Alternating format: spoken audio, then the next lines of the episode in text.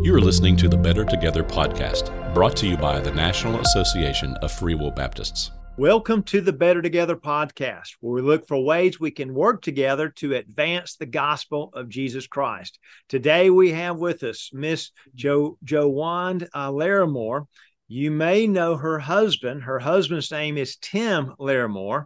And if you've been a listener to the Better Together podcast, you might remember the state trooper who was shot on one occasion. That is her husband. So today, Miss Jowand is going to share from her perspective what that was like and a little bit about what it's like to be the wife of a pastor today. So, Miss Jowand, thank you for taking the time to join us today. Thank you, Dr. Moody. Um, so it has to go back a long time ago. Um, it this happened in 1987. Wow. We, we had been in Orangeburg uh, when he came out of the academy. That's where they sent us to, and that was about three and a half hours from both of our hometown. And um, the night it happened, Heather was one week from being three months old, and it was late in the afternoon. It was probably getting close to 11 o'clock. And there was a knock at the door. And when I opened the door, there stood one of the patrolmen that had helped train my husband. His name was uh, Gully. And he had his regular clothes on. And he just stood there and he said, Jowand, where's Heather? And I just kind of froze in the door jamb. And I said, Gully, she's in the crib asleep. And uh, he said, I was working in my shop tonight and I heard the scanner go off that Tim had been shot. And he called and somebody came to him really fast. And um, as he's talking to me, all I could think about was Heather's never had a bottle. Yeah. She's she's never had formula. And all I could do was just as he I see his lips are moving and I hear what he's saying, but I'm thinking, who am I going to give her to? I can't take her to the hospital. I don't know what I'm facing. And I think to myself, well, there was some bottles that we had from one of the showers, and I think the hospital gave us a couple of cans of formula. And I looked at him and I said, Gully, tell me again what you just said. He said, he's been shot twice. He said, and when I heard the call come in, I went, jumped in my patrol car, and I went to the hospital. And I was there when they took him out of the ambulance. And he told me to come get you. And I mm-hmm. looked at him and I said, Gully, you're not lying to me, are you? I said, You really, really talked to him. And he said, Yes, Jowand. I talked to him. And uh, I just kind of went into the auto mode and got those bottles and I got those two cans of formula and I put her an extra set of clothes in her diaper bag. And I just went and picked her up, but she was still asleep. And I held her in my lap and we drove down the driveway and our allstate agent wayne and rachel lorick they let us stay on their land the whole time we stayed there. They loved on us like we were their own and we had just gotten back in church and all i knew was preacher hannah and miss bernice hannah and wayne and rachel and their two daughters and a couple of highway patrolmen and that's all i knew in all of orangeburg. And i'm thinking I'm going to have to walk in there and lay my baby on her couch and walk away. So I did. I walked in and I said, Miss Rachel, I've got to go to the hospital. Tim's been shot. I said, There's two bottles in there. they they're still in the plastic, and there's two cans of formula. I said, She's never had a bottle. I said, um, Somebody will be in touch with you. And I remember getting in the car and I don't think I was crying. I don't know if Gully said anything to me much, but it was just me and the Lord were kind of talking in my head. And when I got there to the hospital, he was in surgery. And uh, I had made my first phone call to his parents. And I had said, You need to come to Orangeburg to the hospital. Tim's been shot twice. He's in surgery. And I hung up the phone and I was calling my parents and they came out and said you can go back and see him and uh, I just remember handing the phone to Gully, or I don't know if Preacher Han and Miss Bernice had made it there yet. It still was kind of blurry when I think back. And I remember walking into the emergency room where they had done the, uh, the operation, and it was so stark white. And he was still laying on the table, and there was blood on the ground, on the floor, and kind of down his arms and stuff, and had a little bit on his face. And he kind of grunted. He couldn't talk. He said, I'm okay. And he was like, just pitiful. And we uh. talked for a little bit. And then when I turned around, I just lost it when I got ready to walk out. So the Lord held me together pretty good through the hard part right there. So let's stop and unpack that a little bit. You guys okay. young. I mean, uh, you know, our listeners, uh, many of our listeners it will be before they were born, and some of them may have a little trouble understanding there were no cell phones you know per se you know a couple of people had them in a bag and they didn't work all that great so mm-hmm. when you're talking about you're calling you know preacher hannah you're calling uh, brother tim's parents and your own you had to get to a, a actual phone with the landline. Mm-hmm. So yes. so we got that going on. Yeah. The other thing I'm I'm hoping our listeners are noticing you know, that Allstate agent, they just took your baby and took care of it. Uh, mm-hmm. Uh, Gully did a good job. So he mm-hmm. comes in and he's like, he knows you may not be able to think after this, so he wants to know where that baby's at. Mm-hmm. Uh, and he gets you to basically taken care of to get to the hospital. So all these people were the hands and feet, if you will, of the Lord, weren't yes. they? They were. They were. I remember um, Preacher Hannah and Miss Bernice, he called us one day when we moved to Orangeburg. There wasn't a Free Will Baptist church in Orangeburg, and we had visited with Gully and uh, a couple of the other patrolmen. But when you're used to Free Will Baptist doctrine, it, some of the things just didn't really line up the way we we thought they should. So basically, for a few months, we got out of church every time he would get a long weekend and we'd come home, you know, we would go back to White Savannah and be with our church family there. But it was it was getting pretty serious as far as getting out of the, the Lord's will and uh, on backsliding is what I would say it was happening. Um, just losing that relationship. And then my mom, Preacher Hannah, had came to Orangeburg to uh, White Savannah there in Conway and she said, My daughter's in Orangeburg, go find her. And he gave her our number. And so that they came to the house and we uh, we rededicated our life sitting at our kitchen table. So we had known them for maybe four or five months when this happened.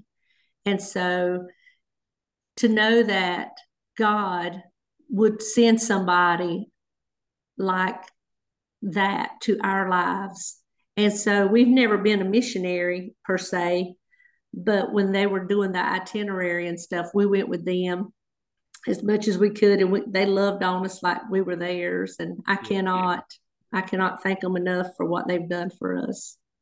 Wow! So they were helpful to you. This mm-hmm. kind of pushed you guys, got you kind of back with the Lord. Uh, really mm-hmm. got you on track, didn't it? Well, we had gotten back right with the Lord uh, prior to him getting shot, and um, he had been reading a book about this this patrolman that, that had gotten shot and what he had experienced. And I told him, you know, I said, I know the Lord watched over you, but the knowledge that was in that book, it really was, it was so helpful. Yeah, so helpful to to that night of what had happened. But when he got the chance to tell me what had happened, I can just, you know, you close your eyes and you visualize being on the interstate that night. And I mean, he was 21, 22 years old. I was not even 20 yet. I was like two two months shy of being 20 when this happened. And Heather was uh, one week from being three months old. Wow. So you are in a situation where all you can do is depend on the Lord because your parents are so far away. Mm-hmm. And he told me that night, he said, Jowand, he said, all I could do was when I got back to my car was kneel in that door jamb and pray, God, I don't want to die. I've mm-hmm. got a wife and a three month old little baby girl home. I want to see them again. And um, for anybody that's out in the law enforcement. You you don't have to go through it alone. God can help you be be with you in those difficult times. And I just look back and you know Blake wouldn't be here yeah. if the Lord had seen fit to take him that night. But he had better plans and more for us to do. That's good. And so, you know, there many of our listeners are involved with law enforcement, and uh, basically, what I hear you saying to them, especially like the, the spouse of someone or that's got a son or daughter, you depend on the Lord and and trust Him, and ha- that relationship needs to be what it should be. Yes, yes. The night that um, I think he stayed the first night, kind of in a more high risk. I don't think it was ICU, but it was like a, a an upgraded version, and uh, they had put a a tube into his lung because one of the bullets had punctured his lung and it had collapsed. So they had that's what he was in surgery for. And whenever um, I was, they let me spend the night there, and I asked him, I said, "Is there a verse you want me to read?" And it said, you know, they intended evil against you. They imagined a mischievous device which they were not able to perform. And you know, for a young Christian, I got saved when I was 15 and then I got married. Time I turned 18 after I graduated high school, and um, church, you know, was what we grew. And my grandma took me to church, and so I knew the Lord. But I heard a preacher say one time, he said, "I felt my God a little bit deeper when the bad things uh, happen." Yeah. And when life happens, you just feel him a little bit deeper and you grow a little bit more closer to him when he's all you have to depend on. And so you all were really learning about that. That the mm-hmm. book helped, and uh, the the verses, the scripture helped. And he didn't quit after he got shot. He did not mm-hmm. say enough of that. He kept going, didn't he? He did. He stayed on probably another ten plus years until the Lord called him to preach. There's there's several times in his um his profession that when Heather was little, I remember we had um, prayed and got in the bed and um, overwhelming feeling to just to pray again. And I said, Heather, we've got to get back out of the bed. and Let's pray for daddy again. And she said, Why, mommy? We just prayed. And I said, I don't know, but I just, just, just let's pray. And we got on our knees and I said, Lord, will you please don't send an angel? I said, but you just ride in the car with him tonight while he's out on the road? And he said it was about that time that a drunk driver pulled out in front of him. And um, just situations after situations that the biggest, at that time, it was the biggest shootout in Orangeburg happened. And he was involved in that. And the Lord watched out for him and watched over him. And people used to say, Jowand, I bet you're just scared to death that your husband's a state trooper. And I said, I'm really not. I said, either God's big enough or he's not. Mm. I said, all the worrying that I can do, I said, I've learned to pray when God tells me to pray. But um, one of the verses that I learned early on is God's not given us a spirit of fear, but of power and of love and of a sound mind. And to know that no matter what I face in life, if a fear comes over me, that's not of God. Yeah. And I can trust Him. I can trust Him with the good, and I can trust Him when I'm scared. And when I don't understand what's happening, I can still trust him. And he's proven to be faithful. And so that word you just gave us there is good for anyone, anyone that's struggling with fear at any particular point. You did make it clear, and I think you and you're alluding to that. You and Pastor Tim can go through your lives and think about events where I feel like I need to pray and mm-hmm. something was happening, and and you did that. So I think what I hear you saying is anytime you feel like you need to pray for your spouse or your children or your parents or anyone else, stop and pray right then and yes. know uh, they could be in some danger. You know, as a young Christian, um, after the almost four years, the Lord let us go back to Horry County, which was adjacent to Marion County. They wouldn't let him go back to his home county. But when we got to go back, you know, we went back to White Savannah and he served on the deacon board, and uh, I was Sunday school teacher. He was the adult teacher, and we sang in the choir and just different things. How the Lord let us get back involved in our church. And I remember it wasn't many Sundays after we had went back. Preacher Buddy C was preaching on intercessory prayer. Mm. And that was a word, you know, you kind of hear it, but at that time you didn't really know exactly the depth of what that all entailed. And um, I remember going out the door and hugging his neck and tears just coming down my face. And I said, Preacher Buddy, that's what happened that night whenever Heather and I got back out of the bed to pray. And uh, I said, I won't never forget that.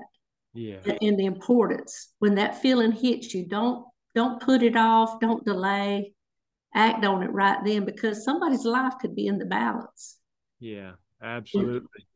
Absolutely. And so you all continued in law enforcement for some years, but mm-hmm. wow, it seems like a long time. You've been at Liberty and you've been, he's been pastoring, you've been ministering. Mm-hmm. What a different life, or is it? well, it's a, it's a lot different.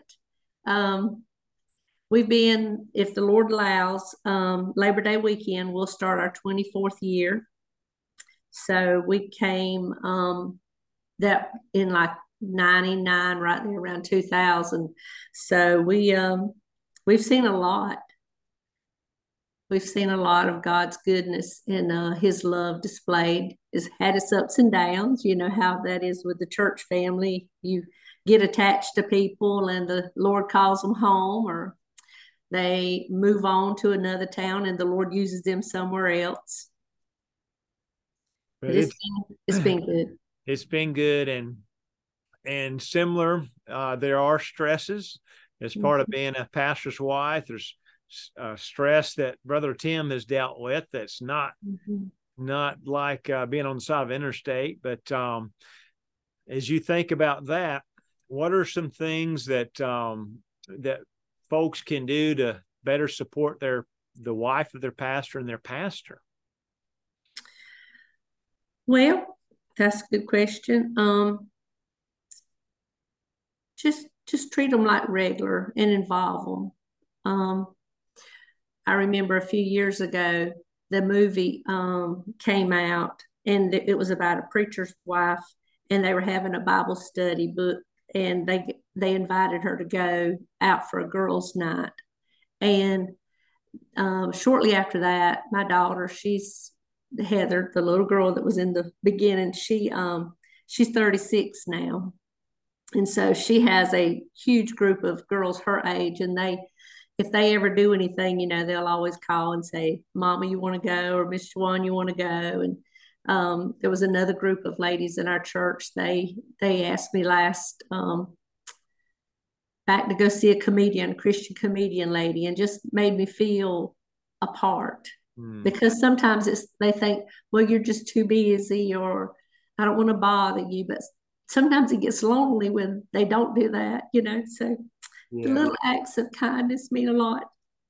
They make a big difference, don't they? And so remembering it can be lonely it, it, can be difficult especially after somebody you, you care about has passed away and you've been in the throes of ministry to them. And so don't don't forget your pastor's wife. Don't forget your pastor.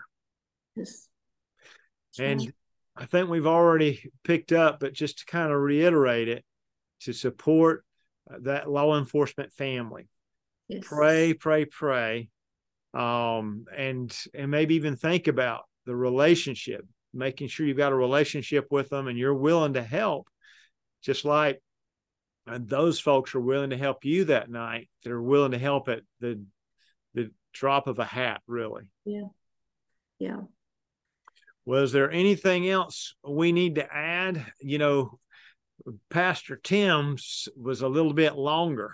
I don't know what to make of that, but uh, that that I think you've got a. It's pretty cool to see it from your side of the. It. I think you had the more difficult time, Miss Jowand. Really, uh, not knowing what was up, and that's what you were saying that night. You did talk to him. You're telling me the yes. truth, right? Yes. So, um, anything else you want to add before we sign off today? I just want to thank you for having me and um, for all those that are in law enforcement or you're a pastor's wife. Um, my little saying is keep on keeping on. If you ever get an email or a text from me, I try to always tag keep on keeping on because people are watching you and um, let your light shine. That's try good. to be try to be sweet with your words and with your actions. And um, even when it can be hard, right? Do what? Even when it can be hard to do. Yes, it is. It's so hard because I remember when you said that about, you know, when you have a death. I remember about six, seven months ago, there were six deaths within just a few weeks' time, whether they were our church or our personal family. And it was really, really hard to see Tim go through that because not only was he preparing sermons, but he was just stretched so thin and just the loss that he felt and I felt it's like we had never been at that you know that hard of a time yeah. Because it was like everybody around you was just hurting. Yes. But, um, so I'm thankful that God has like a refueling station. And he he can he can fill you again with that joy and that peace and that. Just want to keep on keeping on because we're definitely living in a day and a time that we don't want to quit on him. And you see a lot of people being there. I mean, we just heard last week of uh, a pastor saying, you know, that he was done. And I'm just like, you know, don't let it ever get that bad that that's something that would come out of your mouth. Yeah. You know, ask for help. You know, there's there's there's lifelines out there, and I appreciate that series of books that you do on the hurting, and there's help out there. Yeah. Well, thank thank you for that, Miss Jowand. And I actually think this podcast will be helpful. I think it helps us to think a bit more about law enforcement, what they go through, and like you've talked about toward the end here, the pastor and his wife. And so I think you've done a lot. And I want to thank you for taking the time to share with us today. Thank you, Dr. Moody. And those of you who are listening, I want to thank you. Thank you for taking the time to be with us today. And maybe you're a pastor or a pastor's wife that's hurting. Want you to know we do have help available to you. You can email us at questions at nafwb.org and we can set you up where you can get counseling free of charge. So, know that's something that we provide through the NAFWB, and we'd be glad to do it for you encourage you that are listening share this with someone you know uh, maybe another law enforcement family maybe others to think about uh, supporting their pastor and his wife because every little thing we do truly does matter. It truly does help. We truly are better when we work together. Thank you for joining us today